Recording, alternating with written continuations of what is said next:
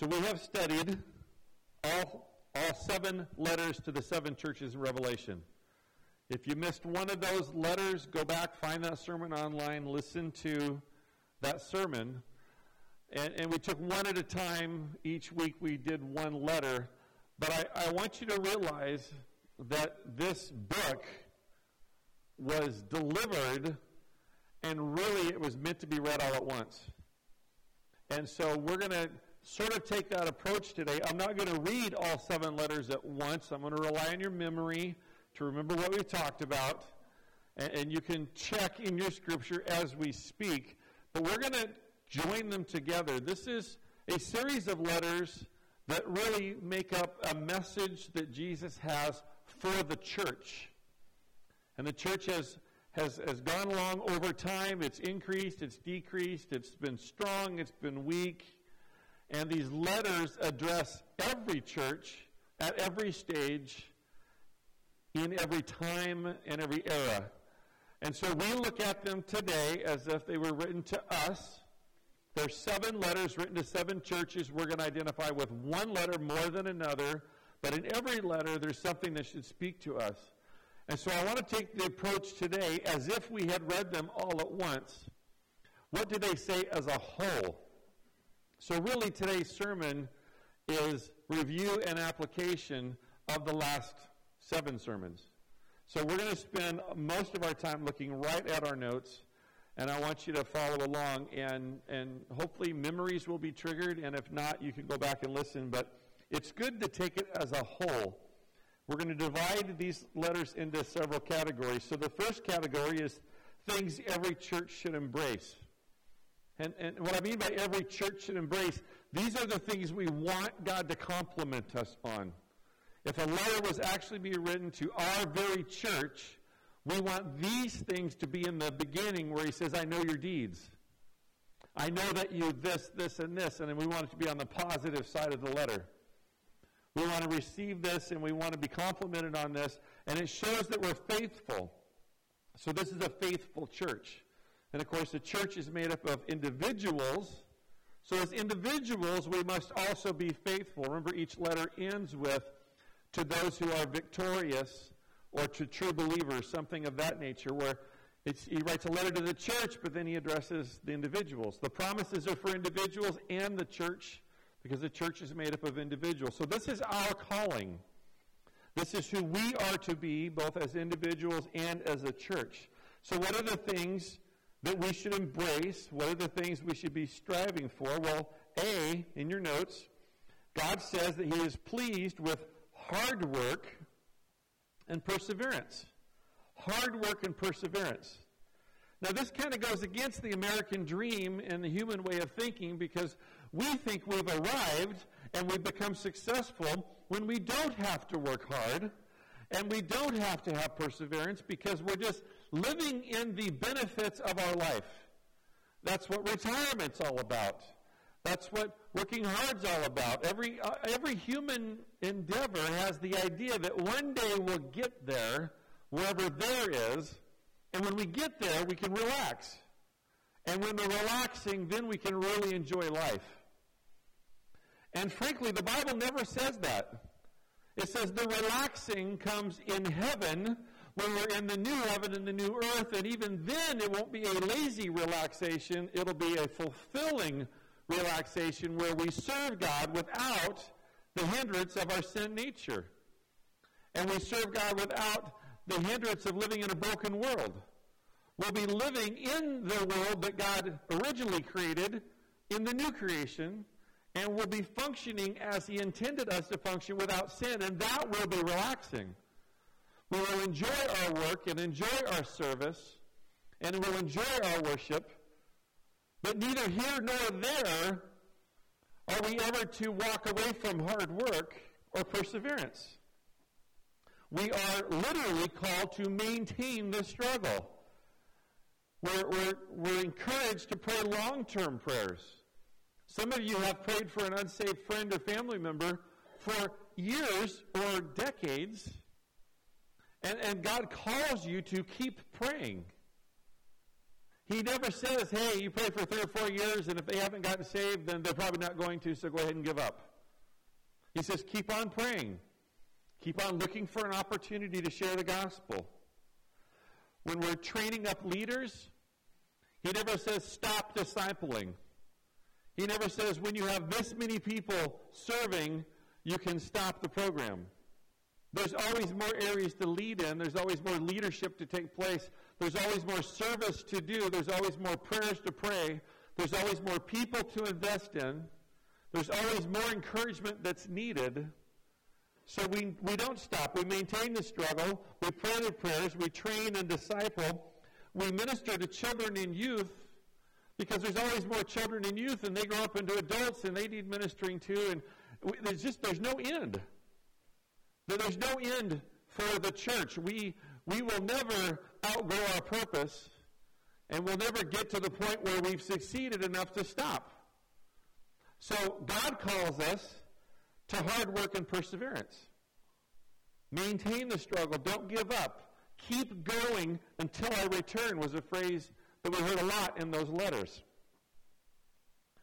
That's one thing. B, in your notes, every church should embrace intentionally, I know it's a long word, intentionally identifying and avoiding false teachers and their teaching. This came up over and over and over again. There was the Nicolaitans, there was uh, Jezebel, there was those who practiced the teaching of Balaam. There was every, almost every letter, not everyone, but a lot of them had this element where, where it was either commended to them for not following the false teacher, or they were warned because they were following a false teacher, or they were being punished because they were following a false teacher. And so, what we gain from this is we want to, on purpose, be on top of the issue.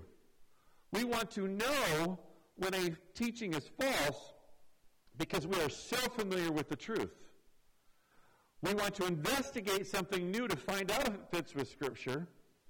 And this is who we need to be as a church. We can't just go with the bandwagon. I'll give you an example. Sometimes we name names. I know people get uncomfortable with it, but I don't. You know, there was a fellow named Charles Stanley. Charles Stanley led a church for over 50 years, I believe. And, and he preached the gospel. And he preached God's word. And, and, and God blessed him through the process. And they did a lot of good things. They were in Texas. His son, Andy, also became a pastor. But Andy said, I don't want to be a pastor like my dad. It's too difficult the way my dad preaches. He's not very nice and loving and tolerant. And Andy Stanley has become a different preacher. He left his dad's church, went to a different area, uh, got connected with a different group. He also has a very large church. But over time, it's, it's, it's been discovered that he's, he's walking farther away from the gospel truth, farther away from what the Bible actually teaches. To the point where now, people who watch these things are calling him a false teacher. And it's our job to have our radar up so that we see and hear these things. Because there was a time when we did a study by Andy Stanley and now there is a time when we will not do a study by Andy Stanley. The old study's been thrown out because he's not following the scriptures. His dad was really good.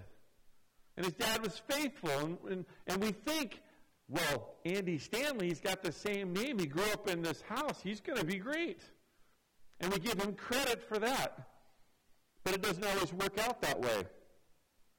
Some of you have heard of Rick Warren. Some of you know the controversy going on there. It was, it was probably a decade ago, started hearing rumblings that Rick Warren's gospel wasn't fully the gospel. They were soft selling the gospel and making it easier. Really, really being favorable to the crowd rather than the gospel. And so we pay attention and we listen and then this happens and that happens, and you take a close look at it, and a guy I used to look up to, I don't look up to him anymore. And now he's taking his church in, in a direction that caused him and his church to be kicked out of the Southern Baptist denomination. And he's not, he didn't say, oh, I'm sorry, I was mistaken. He said, no, you guys are wrong. You're not progressive enough. There's a word that should be a red flag. And, and so we have to be, we have to watch these things. So as a church, we have to, on purpose, keep our eyes and ears open so that when these things happen, we discern who we should listen to and who we shouldn't listen to. We need trusted people to teach us and to, and to disciple us outside of the church as well as inside the church. So we have to be aware. So we are literally called as a church to keep our eyes and ears open and to manage these things. See in your notes, every church should embrace the idea that enduring hardship for the name of Jesus is our calling. We're going to endure hardship. Now, in America, we don't endure a lot of hardship, and frankly, when something happens, we call it hardship other places in the world would laugh at how easy we have it. You know, we, we endure a little hardship. Um, I remember back when, when COVID was here. Remember that? And we decided we were going to have church. We weighed the scriptures. And we heard what we were being told by the authorities. And we compared the scriptures and the instructions. And we said, these things don't go together. Are we going to follow God? are we going to follow the authorities? Well, normally we do follow the authorities, except when they interfere with God's instruction. So we chose to follow God, and we started meeting as a church. And we took steps of normalization, and we were meeting as a church. And there were people in our own community who had things to say about us, who had things to say to me, who didn't agree. And, and we felt like, wow, that's persecution, that's hardship. And then we realized that there's parts of the country where simply by becoming a Christian, your life is in danger. So, yeah, we, we have a little hardship here and there. People might be angry with us and say mean things to us, and we do that, but we're not to the point where our life is in danger. Um, we might be getting close to the point where we might be arrested or might be penalized for our faith. And that does happen, and that's a hardship. I don't want to degrade the hardship we have. I just want you to know it can be a lot worse. And so God calls the church to endure hardship for the name of Jesus. That does not mean we go around stirring up trouble and get people mad at us because we're hypocrites or jerks or just the loudest person in the room. When people are mad at us for that, we deserve it. And we should learn a lesson from that. Right? So we endure hardship for the name of Christ, or in the name of Christ. There have been people right here in the United States that have endured hardship for the name of Christ. Pretty close to us, not that far away in Roseburg, Oregon, when there was an active shooter at Umpqua Junior College, he literally asked people, Are you a Christian? And your answer determined whether you lived or died. Those people were suffering hardship immediately in that moment in time. And some of them endured the hardship, some of them even lost their lives, but they would not deny the name of Christ. So there are hardships, and we are called to endure them. We're instructed to endure the small ones and the big ones. D, every church should embrace a strong commitment to the person and lordship of Jesus, especially when we suffer even more so when we see others suffering or even dying. Remember the accommodation to the church. I, I know you've been faithful even when so and so was killed. Like one of your own got killed, and your response to that was to be faithful. Now, we face uh, hardships in a variety of ways. We mentioned that sometimes our hardship comes in such a way where it causes us to question God. Wow, I just got news from the doctor that I have cancer. I can respond by saying, God, I'm going to need you now more than ever. You're the way I'm going to get through this. Be with me. And that is putting the lordship of Christ and, and the name of Jesus at the front. Or we could say, you know what? I've done everything I'm supposed to do. This isn't fair. I don't even know if I can trust you. And that's not putting Jesus where he needs to be.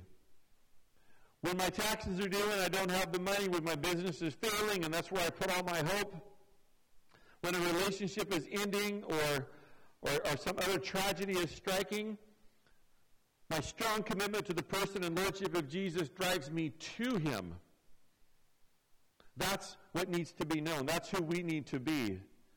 That when we get the worst news, it drives us towards the Lord. In your notes, we should embrace the idea that, that love and faith increase over time. Love and faith increase over time. They were commended because they were, they were having more faith and, and, and doing more things over time. And that should be the battle cry for all of us. You should look back over the past year, two years, five years, if you've been a believer that long, or months even if you're a new believer. And you should say, How have I grown? Am I trusting God more? Am I learning about God more? Am I excited about my walk with Christ? Is it, is it increasing over time? Am I more excited to be in church now than before? Am I more excited to learn what the Bible says now than before? Am I more likely to forgive now than before? Am I more likely to love my neighbor, to help my neighbor? Am I more likely to sacrifice my own self or possessions for someone else? Am I more likely to be generous? Am I more likely to say, yes, I believe in Jesus Christ as my Lord and Savior no matter what you say, no matter what you do? Am I more likely to do that now than before? Do I realize that I need God more now than before? My love and faith should be increasing. Our love and faith should be increasing. F. The instructions were given to never give up. So we should embrace never giving up, regardless of size, resource, obstacle, or opposition.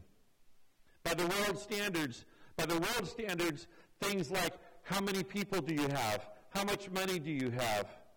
Who's for you? Who's against you? These are the things that matter in making a decision. To us of faith, our first place to go is to God and say, What is your instruction? What is your will? And when God clearly indicates what his will is, then we move forward regardless of these other things. That's how a church should operate. That's how we should operate. And then the last one, G. We should embrace using whatever resource or opportunity God gives for His glory and His kingdom. His glory and His kingdom. These are all things that came out of these letters. These are all the things we want to hear. Then there's some promises, and these promises follow the recognition that this is who we are. To the true believers, to those who are victorious, that's the phrase used. Promise that Jesus makes to the churches who are faithful and the people, the faithful people in those churches. So, first promise, in your notes, Jesus promises a relationship with himself as Savior now. So we have a relationship with Jesus as Savior now, which gives us our salvation. There's the 100% guaranteed security in our salvation. It can't be taken away, it can't be lost. And an active friendship with Christ in eternity. So we have, right now, being saved, the entire time we're, we're walking on this planet, the security of our salvation, and we have eternity to look forward to, where it says He will walk with us and, and his name is written on us, and we belong to him. There is a relationship. We get to take part in the victory celebration. That's the first promise. The second promise is opportunities to serve God while on this earth that cannot be taken away by men. Remember the phrase, I, I open doors that cannot be closed, and I close doors that cannot be opened? If God gives us an opportunity and we step through that door, nothing can close that door. If God's giving us something, if He's offering us something, then we move forward and we take that step. And as faithful individuals and as a faithful church, God will give us opportunities. If we are not seeing opportunities, then we have not proven faithful. And when we see them, that's evidence of our faithfulness. See, God promises freedom from having to go through the tribulation or God's judgment of sin. He promises a freedom. Like he said, I'm not going to make you go through the worst of it when I'm really working hard to get people's attention. I'm not going to, you're not going to be here for that. And frankly, it's not so much that Jesus is being nice to us. It's much more the fact that he's making it clear to everyone else who's in charge. Because when he takes all his people away, the world will want to know where these people went. And they will find the correct answer. They'll come up with some wrong answers and some fake answers, and I'm sure there'll be propaganda.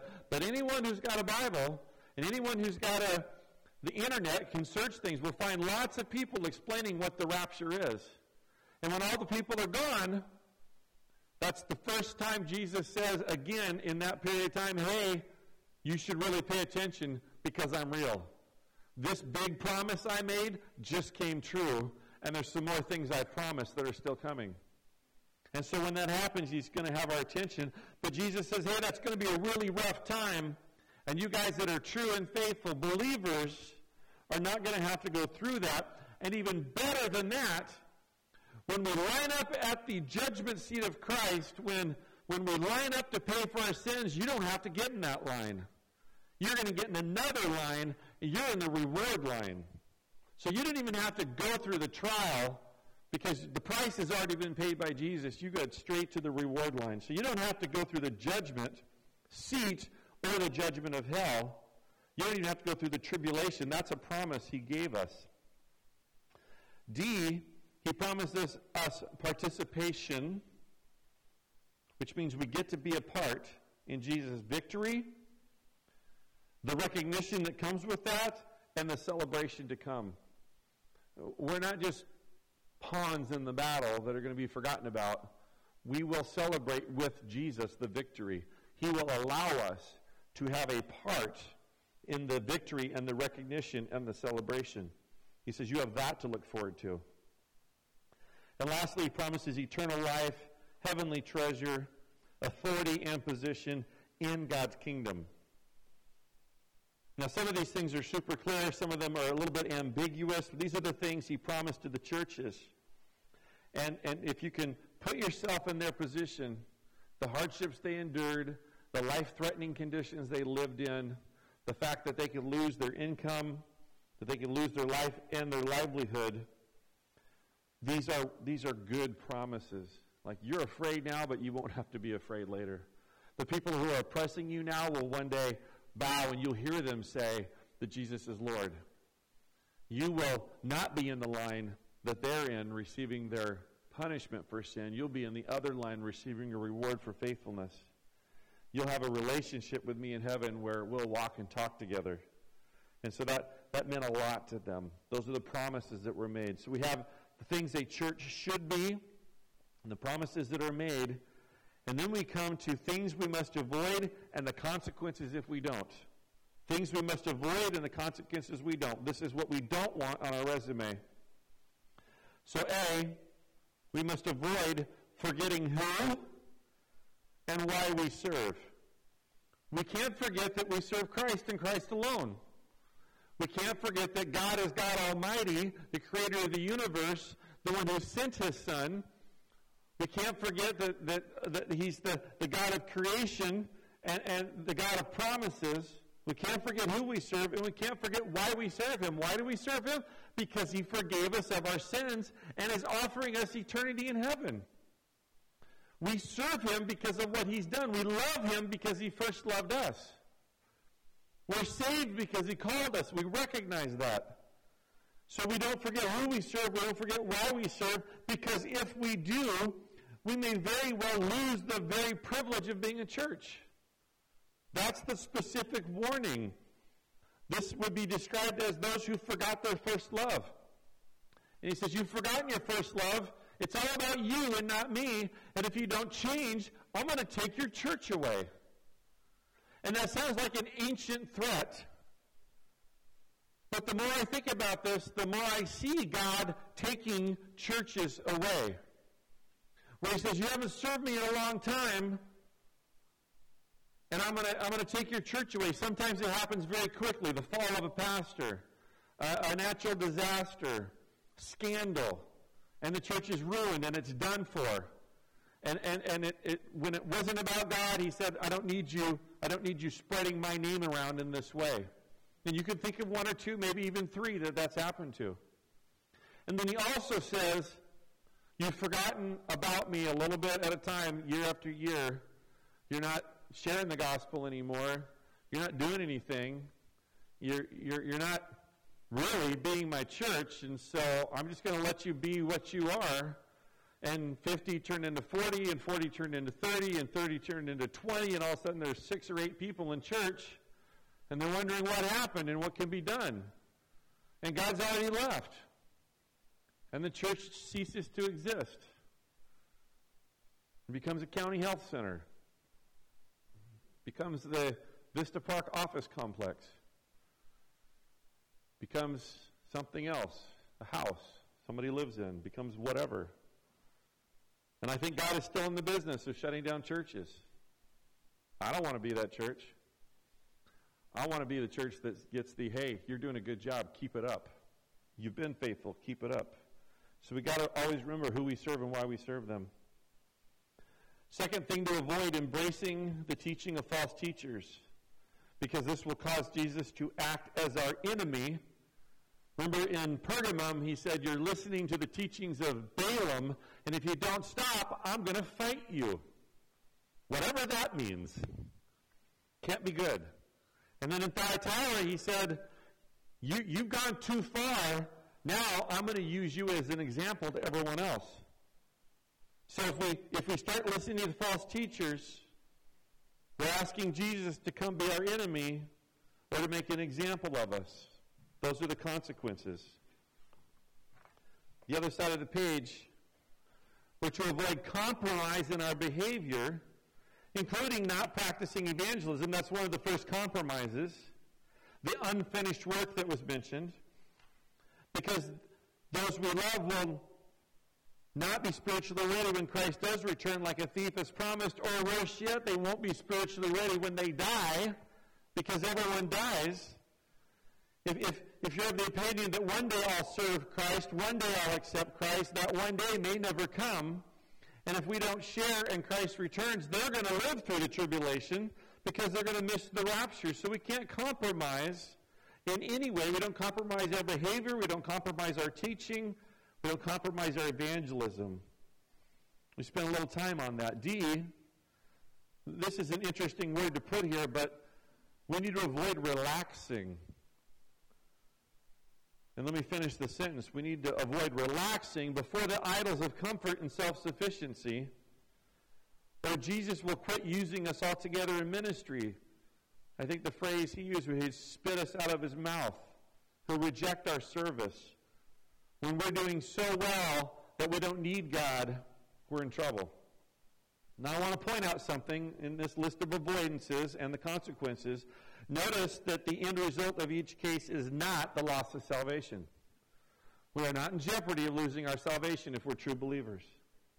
If, if we're duped or fooled or fall to temptation or someone leads us astray, we don't lose our salvation, but we might lose our church.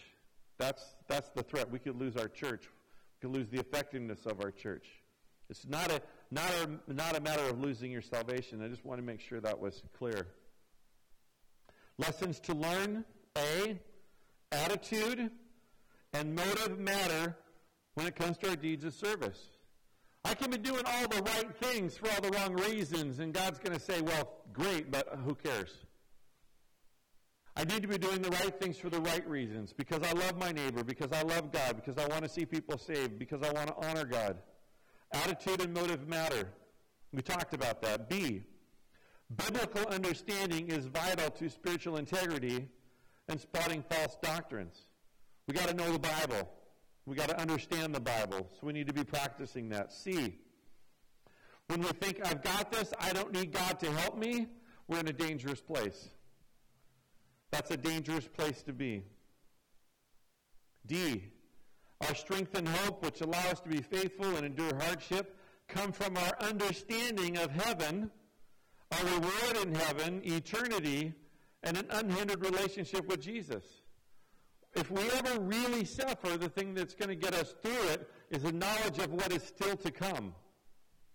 That's what he told them. You who are suffering, keep your eye on the future. Keep your eye on your reward. Hard for us to understand, but still true. E, Not one time did God promise an easy life. Comfort and financial freedom can, however, put us in a position to be tempted by Satan. One of Satan's lies is that your end goal is to be comfortable. Your end goal is to have security in your own, your own wealth, in your own IQ, or your own opportunities. God never promised us an easy life. He actually never called us to an easy life. He called us to persevere and to carry on. F, our job is to represent and present Jesus as Savior to the unsaved world. We are not only to represent, we are to make the presentation. Applications. We need to remind ourselves over and over again who we serve and why. We're going back to that. Remember that? Do not forsake your first love. Don't forget who you serve. Don't forget why you serve. You know why we need to remember this? Because we're going to forget. We're going to get carried away by our circumstances. We're going to forget what we're doing. We're going to be wrapped up in the success of a program. We need to remind ourselves how. Well, we're going to do it through communion once a month where we stop and say, you know what? If it wasn't for Jesus Christ dying on the cross, we wouldn't be here today. We wouldn't have salvation. We're going to remind ourselves that it's all about Jesus. We're going to do it through communion. We're going to do it through baptism, where we stand up, we give a testimony, and we say, This is how I got saved. This is why I know I'm saved. I'm here to proclaim this to everybody so that we can all rejoice in the testimony and be reminded of our own testimony. So we remind ourselves through communion and baptism. We remind ourselves as we sing, as we pray, and as we listen to sermons each week, as well as in our effort to encourage, to give, and to serve. And C, we remind ourselves through personal and intentional discipleship, which means you figure out how you learn and then you maximize that process. I figured out I'm an auditory and visual learner. I can read books all day long and not get anything out of them. Sometimes you guys give me books and you say how good of a book it is. And I hear you say it's a good book and I believe that it's a good book and I have the desire to read it, but I read a little bit and I realize it's not that good of a book for me. What I do, I realize my way of learning, I maximize my opportunity, I listen to podcasts. And, I, and, I, and, and if there's a video attached, I watch the video. So I take time that I have when I ride my bike in the morning, time that is not occupied by anything else, where there's really no distractions because it's dark most of the time. And I ride my bike and I listen to the podcast. And I remember almost everything they say. And I can recall it and I can think about it and I can apply it to situations and I can ponder it. So some of it is preaching straight out of God's Word. Some of it is people telling me the, the Christian worldview and how to think about something. Some of it's people sharing testimonies or, or relaying what they've learned. And, and that's, how, that's how I learn. You may not learn that way. Maybe you are a reader and your library needs to be full so that you can get those books back off the shelf and refer to them. Pastor Terry in Winlock had a whole wall full of books. And what always amazed me about him was when I had a question, he would start talking and he'd stand up and he'd walk over to his library. He'd pull a book off the shelf, start flipping through while he's talking, turn to a page and say, Here's a great answer. And I had a reference material in writing that I could use. That's, that's how I deal with words on the page. It's reference material.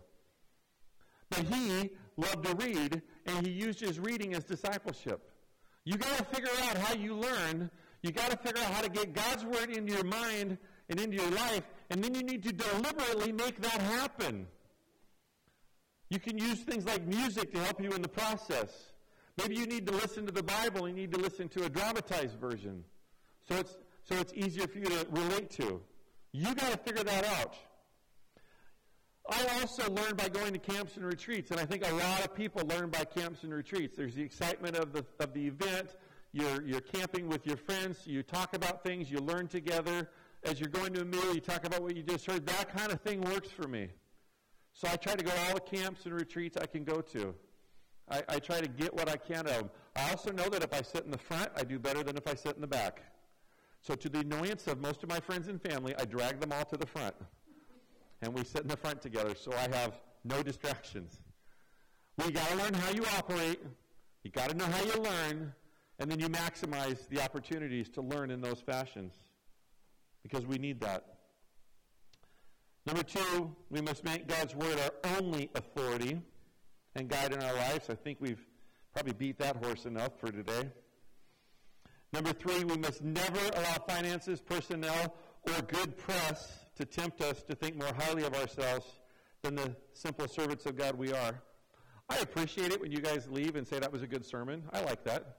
I appreciate it when somebody says, Oh, we're so glad you're the pastor. I like that.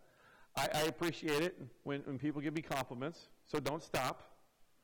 But train myself that after I hear them, my first thought is only because God has allowed it, only because God has made it happen.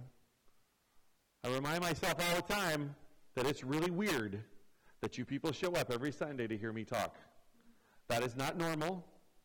There are lots of people that have known me over the years who can't believe you do that. It's a, it's a God thing, okay? It's truly a God thing. And I remind myself of that because I don't need to start thinking so highly of myself, reading my own press clippings, and walking in here going, Aren't you people lucky that I'm here today? Won't it be a tragedy if I ever take a Sunday off? That would be very wrong. We should all have that attitude in, in any area that we're serving. It's, it's never about us or the things around us, it's always about God. Number four, we must realize that when we serve God, we will be opposed. We must also be willing to allow God to use that opposition however He chooses. We will be opposed. Don't be surprised when you're opposed. Don't be surprised when someone complains. It's going to happen. Sometimes it happens from within, sometimes it happens from without. And number five, we must never forget that our job is to love God, each other, and our neighbors faithfully as we maintain readiness to share the hope that we have within us. Now, none of this was new today. For some reason, it took extra long to tell you all this today, but you got over that already. These are the things we need to embrace as a church. These are the things we need to embrace as individuals. These are the things we need to become. And these are the practices we need to practice. If you're not saved, it starts with salvation. None of this is a reality until you're saved, until your sins are forgiven. So if you're not, please talk to someone today and make sure that happens. Father God, thank you for our time together. Thank you for a group of people that's willing to come and hear from you. Thank you for a group of people that's willing to follow you. I pray that we can follow together and we can follow as individuals. I pray that your purposes will be our purposes. I pray that we will hear your voice and your voice alone. We will not let false teachers and false doctrines to creep in. And Father, I ask that you not only lead us and guide us, but also provide for us and protect us along the way. And may we be a church that serves you well. In Jesus' name I pray. Amen.